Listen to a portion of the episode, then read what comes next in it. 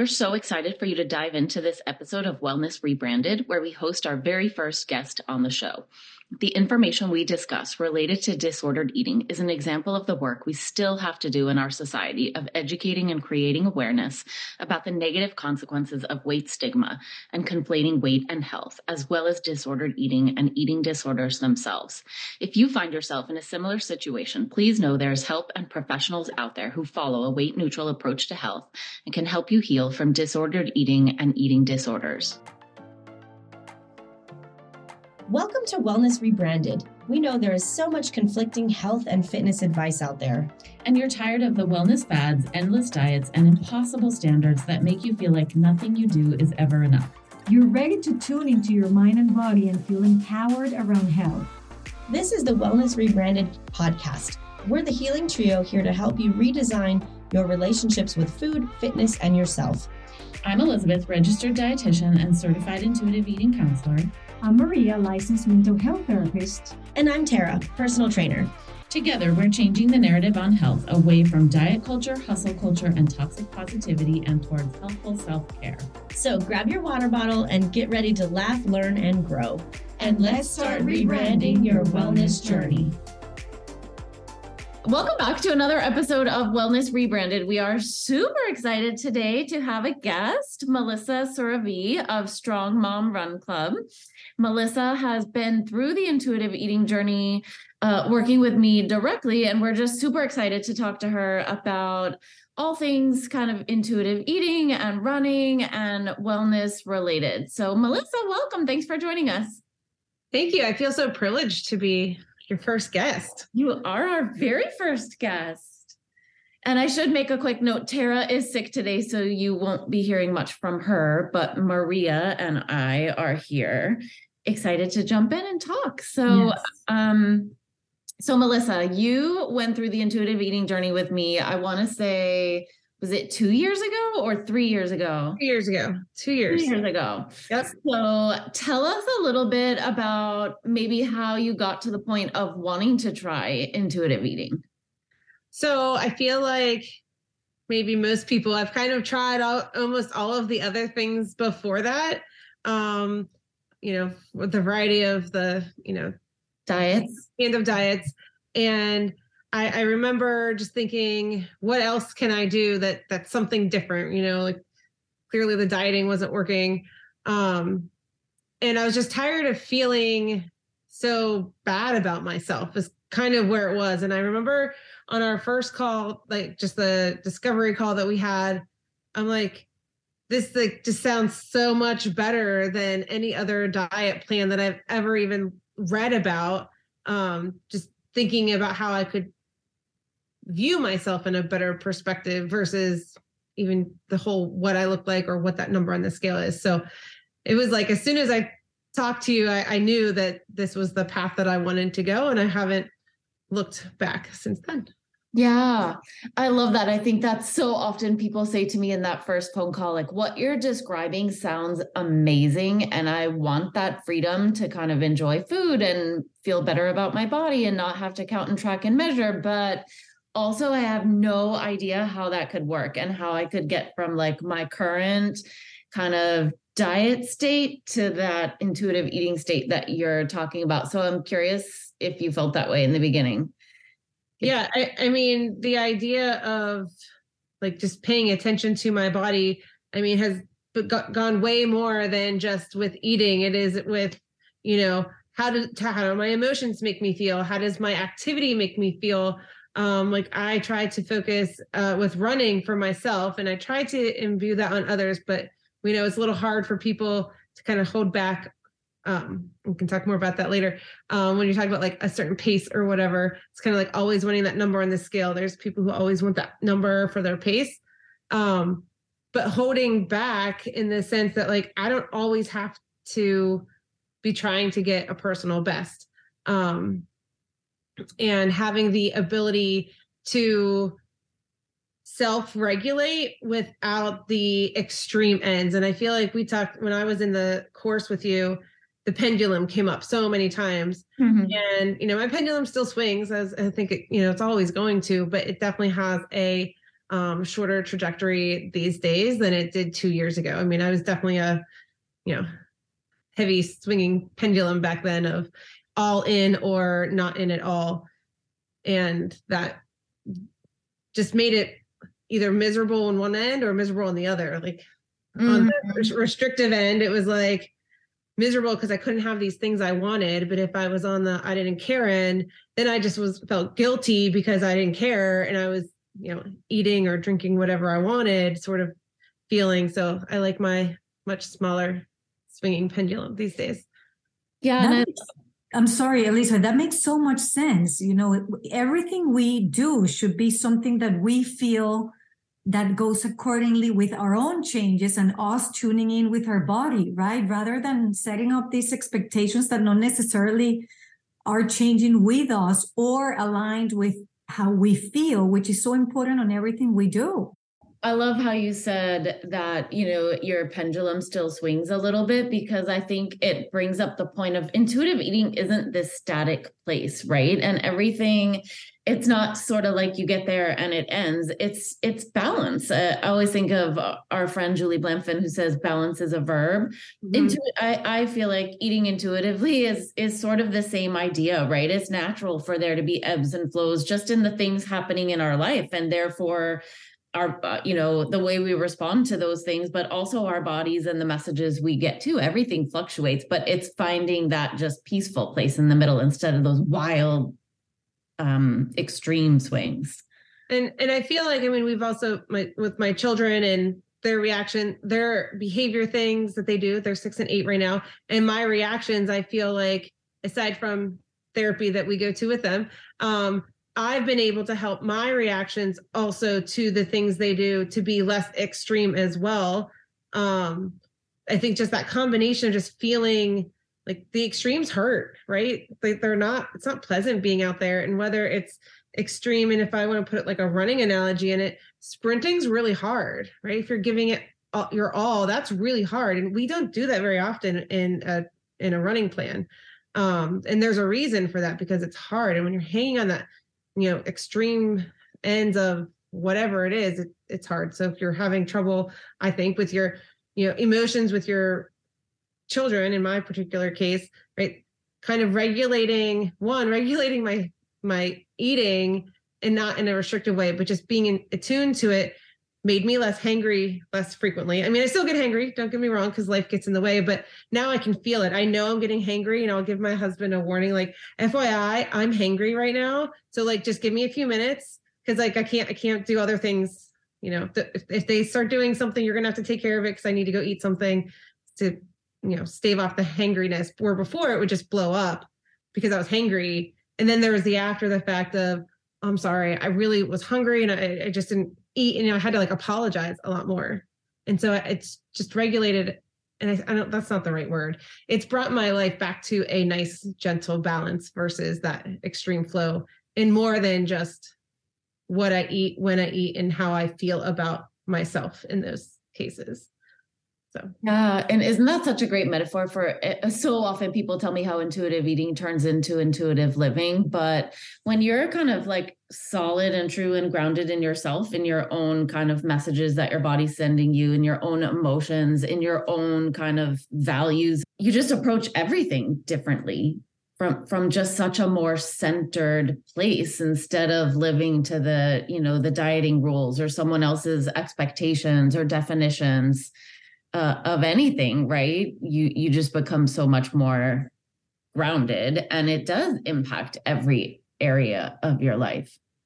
I feel like one of the challenging things was seeing where those conversations came up, the the diet culture conversations, and kind of then having the the, the knowledge of like, is this a group that I'm going to get on a soapbox with? Or, or am I just going to sit back and kind of let them go? Because everyone has I've seen recently several things on social media that um they're intuitive eating focused that are like if you took out the you know complaining about what I look like and what I eat, what else would I talk to my friends about? Um, it was kind of like a satire sort of post I saw, and I'm like, well, thankfully I don't have that with my group of friends specifically, but that is true. There are some when I'm in a larger group, I hear that a lot. Like especially like pool season. I keep hearing people talking about, oh, it's you know, summer's coming. I'm like, it's just another season, you know, and I'm I'm not stressed out about the fact that it's summer or not summer or whichever. Um, just because I've shifted my mindset around it versus needing to be a certain way to put on a swimming suit and go to the pool. Yeah. Yeah, it's such a um it's funny, you know, for the most part the people that I spend kind of 80% of my time with know what I do, right? And so the diet culture conversations are kept really at a minimum, I would say. Um, but recently, I went into a social situation with about 10 or 12 other women who I was meeting for the first time. And they, many of them kind of all knew each other. And it was like so um, surprising isn't the right word, but just, I guess, different for me to hear how many comments were made about people's bodies or their weight or their eating or their just these diet culture conversations. And it is so common for women to bond over bashing their bodies. And that is diet culture. I often have that hard time of obviously I don't want to be like, oh no you look great or you know because that's still focusing on the look um versus saying nothing because i don't want to just say nothing because inside i want to be like it doesn't have to be this way. Um and it just depends on the group of people and how many you know what's what else is going on which which path do i take today? Um because it's hard some people aren't receptive to it and i know in the beginning of my journey uh, with intuitive eating trying to share that with some of the people closest to me they just didn't get it. Um and so there was a t- I just had to stop kind of sharing with them in that moment uh, in this few months where like, i was figuring out myself um and be like i just need you to not talk about weight right now. Like that's just something i need you to not talk about with me. Yours mine anyone's. So i just had to remove that and then things were fine. We have a long way to go huh in that area such a long way to go. So much self worth we put on the way we look, and pro- probably repeating patterns that we've heard from, you know, growing up or other people. And it's just a way to keep the conversation not in a useful way for anyone, really, because I don't think anybody's out there having a great, happy life talking about weight. It brings stress and anxiety and and judgment and yeah and you mentioned like well what i think of as that generational you know mm-hmm. learning that we have and trying to break that here which was actually one of my driving forces um, that i have a daughter and when i started she was 6 mm-hmm. and i mean she said to me not too long ago um, I know why I wasn't good at the backstroke last year. She was good the first year she did swim team. She's like, it's because I weigh too much. Mm-hmm. And I, oh, I lost that, not meanly, but I was like, you do not say that. That is not the case. I'm like, the difference is you grew a lot and you weren't swimming. And so your body wasn't used to moving that. And she got really tall and like you got taller. So you are a different shape of a person and your body wasn't used to moving yourself through the water. You didn't have the practice to move yourself through the water as fast. It's like, no, no, no, we can't be thinking this at eight years old. And she didn't say it in a way that made it seem like, she said it very matter of factly and she didn't seem sad and didn't seem distraught but i mean i got my tonsils out when i was 10 and i remember losing 10 pounds and being super excited.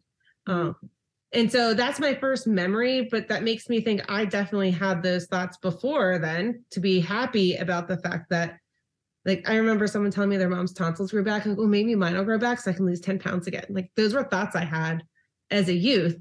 Mm-hmm. um, and I'm like, no, you can't think that way. Obviously, I don't want her to think that way. I can't stop how she thinks. um, but just trying to provide other, you know, physiological reasons why that might have been, not because of any specific number. You know, I've caught myself more than once making comments about my weight in front of my kids and i'm sure they're listening you know and the message is there that we're not doing it directly but it's like you make a comment and they're listening and they're oh so we comment on our way like that's something important about it right so i've mm-hmm. learned to catch myself on time not to do that on my own work about my own self-image right mm-hmm. yeah and on the flip side uh, a few months ago my gram who's 83 um she's had some health challenges and so she's she's losing weight Um, like she is actually losing weight in the number because she ends up in the ER every couple months for something. Um, so she knows she's losing weight. And she actually says to me, I was wearing something. I don't know what I was wearing. She's like, Well, if I just keep losing weight like this, maybe I can wear that someday. and I'm like, but she she's also about five inches shorter than she used to be. Like she's like losing, I think, I think, like bone density, muscle yeah. mass, and like her, you know, she, she's always had a stomach. I, I get mine from her, not in a bad way, but that's where it comes from genetically. I'm like, oh, I see it. But like that's still there. But she's so excited because the number on the scale's going down. And I look at that as like, I don't want to even care what a scale says when I'm 83 like well, sure and also i mean it sounds like there's probably medical reason why the numbers going down and like it just shows how i think at both ends of the spectrum young children and then you know elderly adults how ingrained diet culture is and that idea that smaller equals better. And I, this is something that needs to take up a significant portion of my brain space. But aren't you so grateful? Well first of all i think it's awesome that you were able to kind of shift that conversation for your daughter in her mind to like no there's lots of reasons. And like a you're supposed to be growing when you're 8 years old mm. right? And also there's lots and lots of reasons that have nothing to do with weight. But aren't you grateful that you actually have the language to have that conversation and feel confident in in how you can approach it? Because it comes up i think for anyone who spends time with children. To, eh, eh, absolutely. I mean just feeling like you said that confidence to be able to say no like we can look at all these other reasons why you weren't as fast but you know there's, there's not weight is not the a the one reason right? You're longer, you're bigger. You didn't do anything because one of the things we've worked on with them is practice. Mm-hmm. Um, and with intuitive eating, it takes practice, right? And that's you know why the pendulum still moves because it does take practice. Yeah. No, it takes unlearning of a lot of stuff too that we've bring been bringing for a while. For me, it was a lot of unlearning, still unlearning and learning new things. So it's a beautiful process to go even when you have kids because then they can learn through that process as you go well even in happy environments we went to dinner a couple weeks ago and i left a little bit on my plate because i was going to have dessert and i was like well you know and i wanted room for dessert but i was like tiny little bit on the plate and the server in all nice was like you, you don't want to finish that and i was like no i'm good she's like do you want to take it home i was like actually no i'm fine it's still in my fridge. Well, it was this was maybe it was last week. It's still in my fridge. Mm-hmm. Um, and I was like, okay, so I ordered my dessert, and then I got there was like one bite of the cheesecake left. And she's like, you can't finish that. I'm like, I don't want it. Are you, do you want to take it? No, I don't. I don't actually want the rest of the cheesecake. Thank you. Mm-hmm. It was just like all friendly and trying. No, I, I left it there on purpose. like I was finished, and it's she seemed shocked that I was going to leave this one bite of cheesecake left. And I was like, I, I don't want that one bite. Mm-hmm. was, you know, your last bite threshold, you found it. I did. I did twice that day. I was very proud of myself. Love that. So when so looking back, what do you think was the hardest part about because Maria's right, so much of intuitive eating, I mean, especially in the beginning, is actually unlearning, right? It's unlearning all the kind of ways we've been taught to approach food and unlearning all of the kind of diet noise and unlearning that, you know, idea that smaller bodies automatically mean healthier or better bodies and and all the unlearning but what was do you recall like any particular place where you really got stuck on your intuitive eating journey or the thing that felt really hard to you well, probably because it's creeped back in is the weighing yourself. Mm-hmm. Um, that's hard, mostly because when you go the, go to the doctor, right, and they weigh you, and you can say, "I don't want to be weighed," or "I don't want to see it," but and I, I, did that multiple times. But there were times when I'm like, "Well, I don't want to see," and I turned around, they still weighed me anyway, which was fine, whatever, in my mind. Um, but then I see her like writing the number on the paper on the wall, and I was like, well, I, I still kind kind of saw that, and I like like I couldn't stop looking because it was there, and I was like, well, now I know what it was. um, and so like that piece was hard. Uh, and and I go I go through waves on that. There's sometimes where I'm like I just don't know. Like I went in for a, a a test once and they're like, we need to know your weight. I'm like, I don't actually know what I weigh.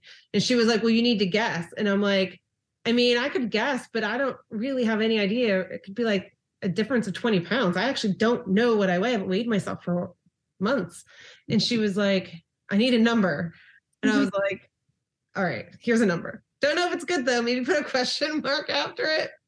Um, so I feel like that's always a hard one from the unlearning because I want there's still that part of me that like wants a smaller number um, mm-hmm. even though I know the number doesn't matter and it's just a number. And well before my intuitive eating journey, I was fine with the number being a number, but now I have more years of what the number used to be and what it is now. And so getting over the the number piece of the scale sometimes is a hard challenge. Yeah, it's hard to let go of that. And sometimes the question is it really relevant? Sometimes, like many visits that we do to the doctors, we're asked about our weight and we're not even there for anything related to our weight, right? It's almost like a question they ask everybody, like, really, what for? I yeah. wonder.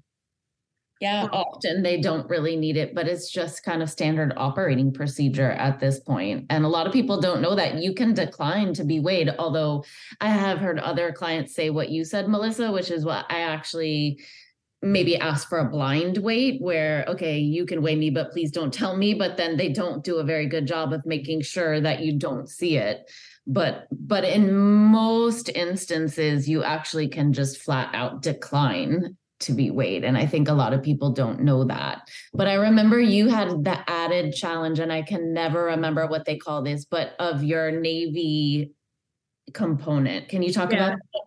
so in the military, well, in the Navy, I'll speak to that. The military, uh, all the branches of service have some sort of uh, height weight standard, um, and then a physical fitness test. And for my entire Navy career, I was always um, above the threshold for my height. So it's height weight um, and above the threshold. And if you're above the threshold, you have to do some sort of measurement for a body fat calculation. And I think maybe there were like five times that I didn't have to be taped. We called it roped and choked. Um, it's like the Navy term because for men it's around the waist and the neck, and for the women it was around your uh, waist, hips, and your neck. And so they take your waist plus your hip measurement and then subtract your neck measurement, um, and then compared to your height, there gives you some body fat percentage. Um, obviously it's a super inexpensive and easy way to facilitate a metric. The other thing is it's just height and weight and it doesn't matter how well you do on your fitness test. So on the fitness test you actually can't take the fitness test if you failed the height weight and the or the body composition. Um, without a waiver from the doctor but on my fitness test i always did well enough that i could waive the next fitness test but i was always on the struggle bus of making weight or being within standards. So I remember that there came a point where it almost was like you were having to choose between your own body image healing versus needing to make this last check-in and that was like a really difficult position to put anyone in. So uh well I'd have to think of the I guess it was I was already working with you and I actually I, I did fail a, a body composition assessment. I did well enough on that physical fitness assessment that had I not failed it, I would have been waived to have to compete in the like the assessment piece, which was a mile and a half run, push-ups, and a plank. I think it was the plank that year. We switched between sit-ups and a plank, um, not in that order. So like physically, I can perform all of these things, mm-hmm. um, but and my number was off by there was a half an inch difference um, that put me over. Mm-hmm. Um, so yeah, we should say you are a running and a strength coach and one of the most fit people I know. Thank you. Uh, it's like you know they that part isn't taken into account in your body composition assessment part of your assessment. Now I know the other services have started doing some other metrics for that. Um, and the Navy is working on it. So just a little bit, you know, before we all call our senator and whatnot. Um, I, I, don't have to do it anymore. But I will say I didn't know because of the pandemic. They we used to have a fitness assessment twice a year, and I'm not the only one in this position. Uh, I mean, if you're if you have muscle mass, and so many men are in this position too, so it isn't even just women in the military. Um, that like if you go to a Navy exchange the week before the the fitness test uh, weigh-ins, you'll see like the laxatives are all sold out. Um, oh my gosh, it, it is. It's it's really a problem. Yes. Like you know and they actually started having you have to weigh or do the weigh in more than 24 hours from your fitness test because it used to be like you could do your weigh in and then go do it so if you imagine if you've been you know not eating for a few days and barely drinking water so you can make weight and then go run your test right? That's a whole other slew of health issues. Of course um, that's not going to help you. right. So now there's at least like a minimum time frame you have to have at least 24 hours from your weigh into your testing. Um usually we weigh in on like Mondays and start the testing Wednesday, Thursday, Friday, at least here.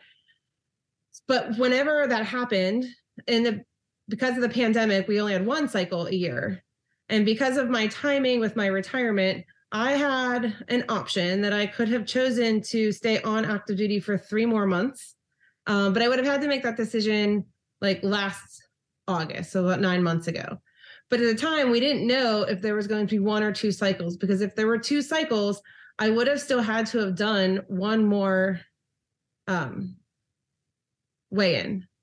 So I, I, literally said, well, I don't want to take the chance that there's two cycles and I'd have to do uh, another weigh in.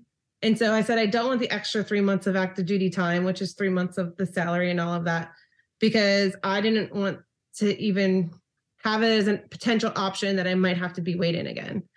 Um, yeah. Uh, oh my gosh, my skin is crawling on so many different levels. just I'm speechless. I had no idea about this. I yeah. can I mean you're only talking and I'm already feeling stressed out and anxious, you know, about that next waiting and I'm not even there. Yeah. I can only so, imagine the pressure. I did have to do one more after my failure. And um I was able to I don't actually really even know how I didn't diet for it because I refused to diet. I was like, I'd rather actually because I was so close to retiring, a second failure would have just meant they'd like process you for getting out.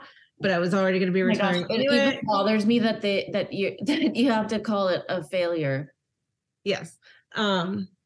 So I was like, if I just if I don't pass it, I don't pass it. But I'm not going to restrict myself or diet and do all of these things in hopes of you know, and and you know, your cycle makes your body come, you know, how you retain water and stuff change. I was like, you know what, it is what it is. And I I was I had to do them one of your um remediations for a failure is frequent weigh-ins um and so forth. So not only did I have to like pass another one during an official administered assessment, um, I had to go like monthly to do a weigh-in um, and get measured and all of that. And I was like, just whatever. By that point, I'd already been working with you, so I was able. I, I, I got to the point to be able to like separate it of like this is just part of it. It is what it is. When I finally like snuck in there and that half got that half inch back on some lucky day, like, and I didn't do anything extreme. I mean, I've done the extreme things. You know, yeah. I would go run five miles before weighing in without any water, whatnot. You know, to get all the liquids out of my body before I could go weigh in. Um, I, I, refused that last cycle. But once that last cycle, which was uh, May of 22, once I got that done, I was like, I won't stay in those extra three months. So there's no chance I'll ever have to do another one again. And so I haven't. Thank goodness you got to that point in your healing where you were able to navigate that because everything you just described is essentially I mean, in so many ways, just promoting disordered mm-hmm. eating and exercise habits and eating disorders and and just so many things. I'm I'm glad to hear that there's some changes happening. I hope that they go far enough to really alleviate that. Mm-hmm. I I agree. I had a, a, a guy once tell me that when I was really close to making the the measurements. I mean, I always had to get measured, which I was fine. Like I was fine with. I'm like, well, I have I have a good amount of muscle mass, so like, sure, whatever. He's like, well, you just need to do like some shoulder shrugs and like work on your neck. And I was like, I'm not working on making my neck bigger. Not happening. Wow. So not not a solution. That might work for men. Men might be fine with that. Um, and maybe some women are too, but this one was not fine with trying to make my neck bigger. Hey, Elizabeth, maybe we can set up like a stand outside of the Navy with a big sign that says, let's come, let's learn about intuitive eating. right. You know, like maybe oh like gosh. a kiosk or something there. Yeah, or like let's go teach a class or something. I don't. I don't think they'll let us teach a class, but maybe you know some signs out. We can stand up outside with some signs or something. Yeah, I was already, I was already working with Elizabeth when that all happened. When I did not make my assessment pass, you know. Um, and one of the other requirements besides like getting weighed, do your weigh in monthly, and then so many uh because most most not most, but there's some people who fail because they just can't run fast enough or mm-hmm. can't do mm-hmm. enough push-ups. Um, so you have to do those tests frequently. But the, I'm like, whatever, those are those aren't hard for me. Um, you had to see a dietitian, and I thankfully they you know, they wanted me to go to like the Navy dietitian at the clinic. And I was like, well, I'm already seeing one. Is that going to work? And so thankfully, I didn't have to put myself through sitting with another dietitian that may or may not have had the same intuitive eating views that I'd already been working for for the past like six months. So that was one blessing in there that I didn't have to put myself through that side of, you know, telling your story again with a new dietitian. So yeah, that was great. Oh my goodness. So tell us how intuitive eating has made you a better runner. I'm thinking about one thing specifically, but I'm banana. Sure many others. About the banana. so I used to always be a fasted runner. So I would always run without eating and, you know, unlearning a lot of things, like Maria said, of, you know, bananas have so many carbs and blah, blah, blah. You don't eat the whole banana, just have half a banana. Um, I'll tell you, when I started eating the whole banana in my smoothie, I mean, my performance improved so much in that time. Now I still have to unlearn that because of my body and my mind thinks I can't run after eating. Mm. Um, so I've been trying to force myself more. I find a, a smoothie is a good thing for me to have before running because it's more digested, right? Mm. Um, but the if I'm doing a short enough run, a fasted run is fine. But if I'm doing any sort of longer run, like a four, I'd say maybe either four miles or 45 minute plus run, definitely need to have something beforehand.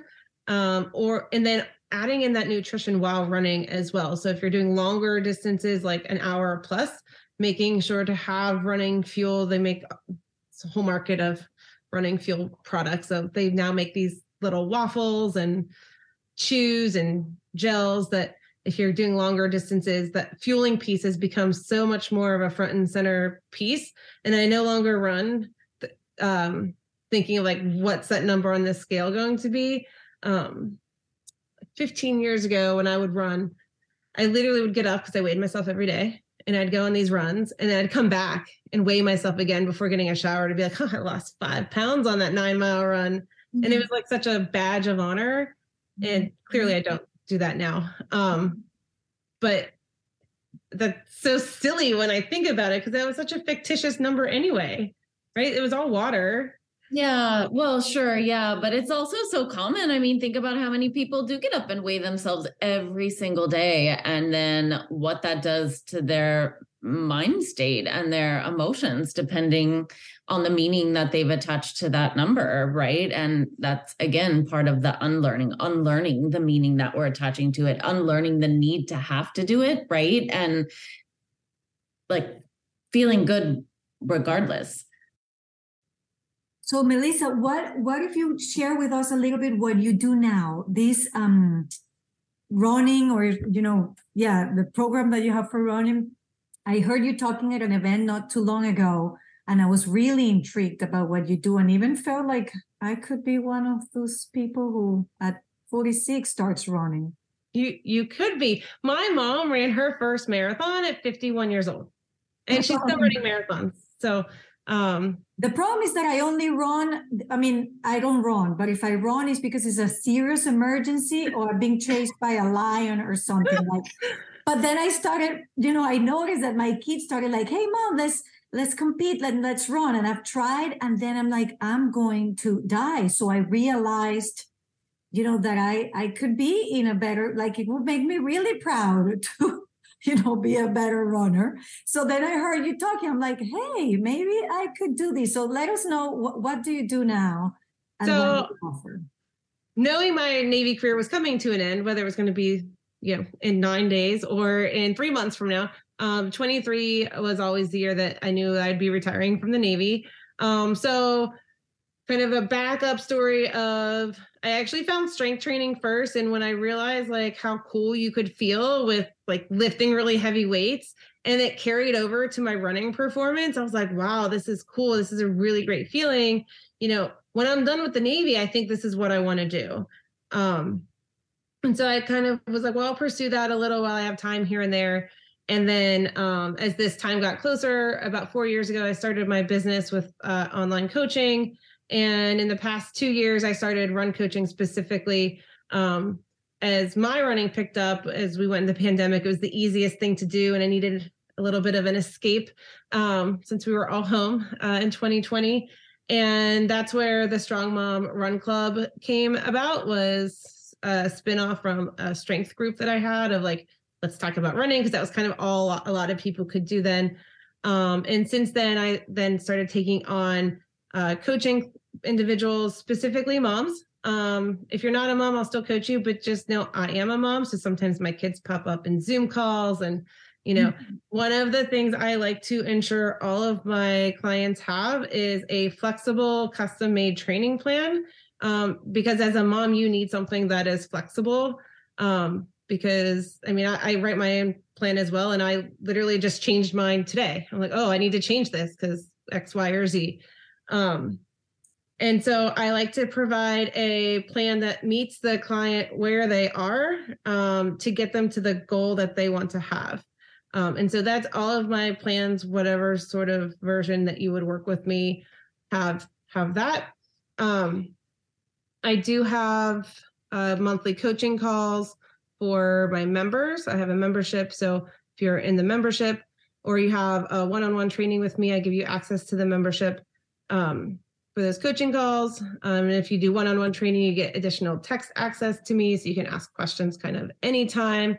And my newest program is Strong Moms Run. And since now I'm retired, I have a little bit more time on my hands. I definitely thought there would be more, but there's not nearly as much extra time. Like I thought I would have read like 17 books by now. I haven't. Um, but I now I'm offering uh, for the first time a group training program where we're all training for the Annapolis 10 mile run that's at the end of August.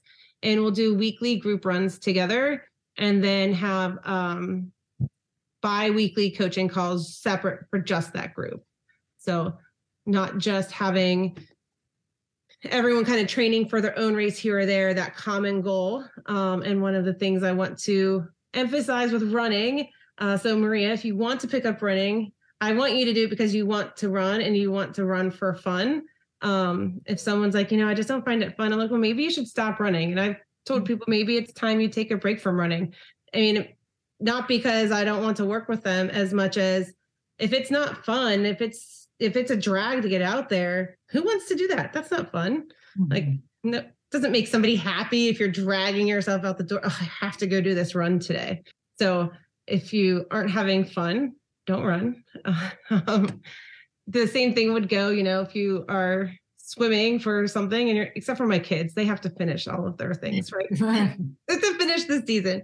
But I, I, would never want somebody to do something they don't want to do. So if I'm programming somebody for strength, I'll be like, well, what is your favorite strength movement? Like, let's make sure that stays in there like if if you want to start focusing on say some more runner specific but you really love your heavy barbell deadlifts like we'll keep your barbell deadlifts in there because it's something you really love doing um that whole idea of joyful movement that obviously is you know is an entire principle of intuitive eating but like let's take all the like one the idea that we have to do exercise that we don't actually enjoy right? Which ends up causing a lot of people not to move at all. And let's just reclaim the right to move our bodies in whatever way is enjoyable for us. And that will be different for everybody. And it will ebb and flow right? I used to run i have run the annapolis 10 miler a couple of times. I took off many years from it, but I've been feeling the pull to run again. And like it's cool just to be able to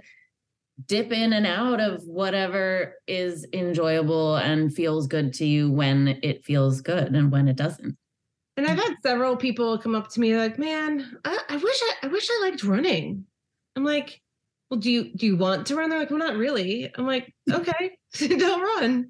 I'm like, but I just wish I liked it. Like, you really like it, and I'm like, and that's okay. You like other things. Like, it's okay that you don't want to run. And so many people who did youth sports, running was a punishment. Yeah. oh, yes. My husband coached for me because I had a race on Saturday for our T-ball, and he sends me this text like while we're on the field because this one kid wouldn't listen, and he goes, "I want to make that kid do laps." And I was like, no, you can't do that. Uh, that's going to make kids hate running. That's why so many people hate running because they play like softball or volleyball and they had to do laps as punishment. Like, I will never punish anybody with running.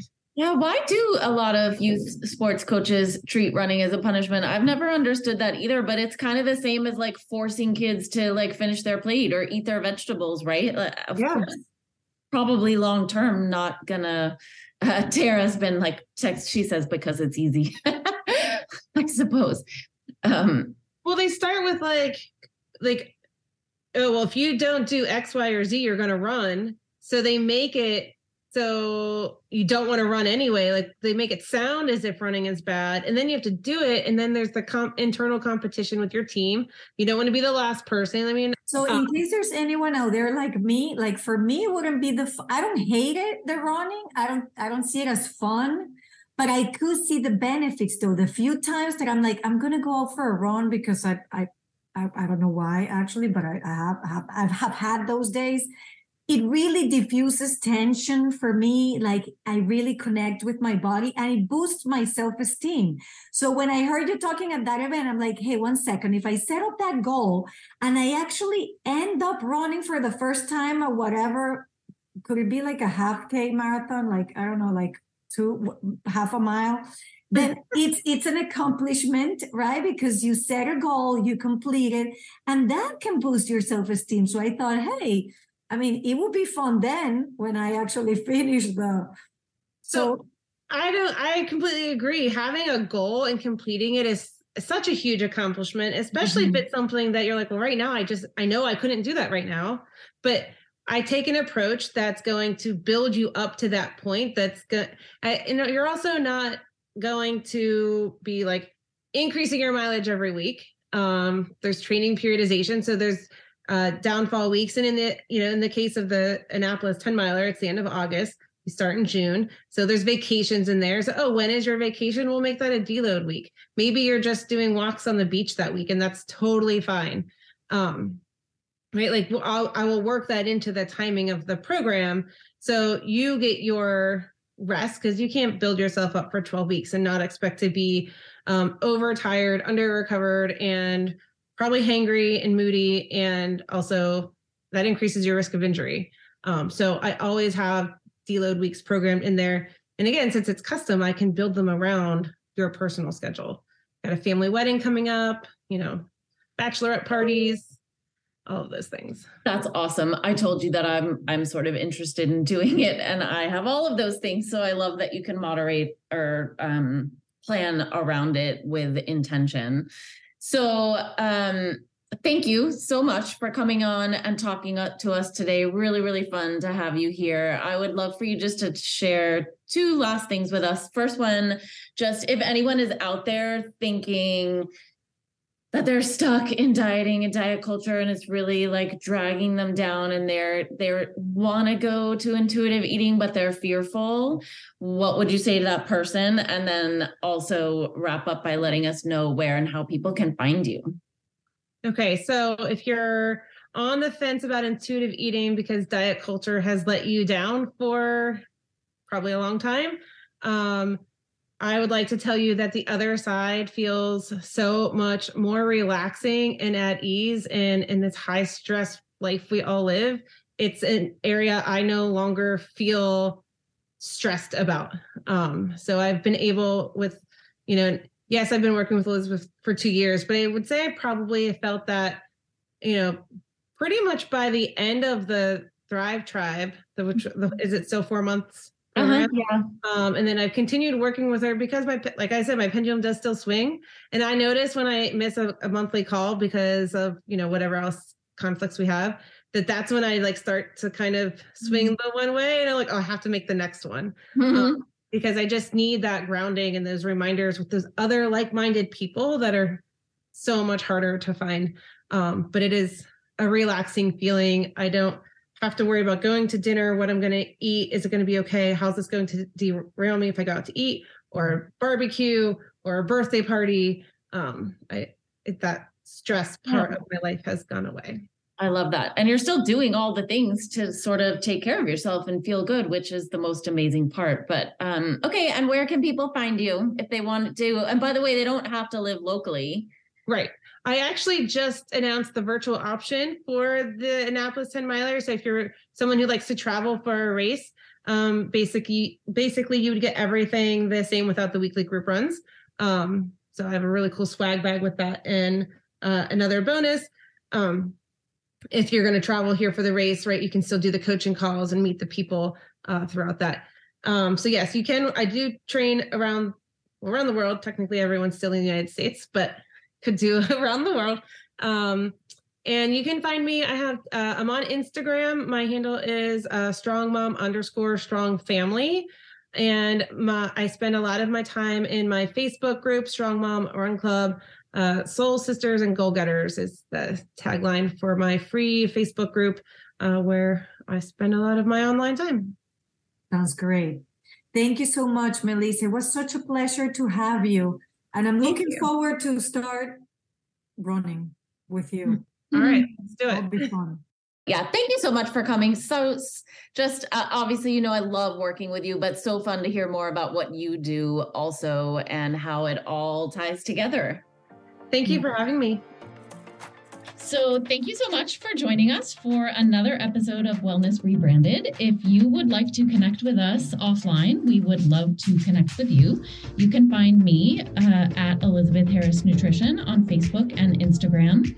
I do also have actually a free guide, five tips on or how to five ways to get better at respecting your fullness cues and I'll be sure to link it in the show notes and guys where can they find you? Love that. And you can find me on Facebook or Instagram at Tara DeLeon Fitness. I'd love to hear from you. And you can find me on Instagram at coaching Fe- coaching under, underscore therapist. And I would love to connect with you too. Have a great day.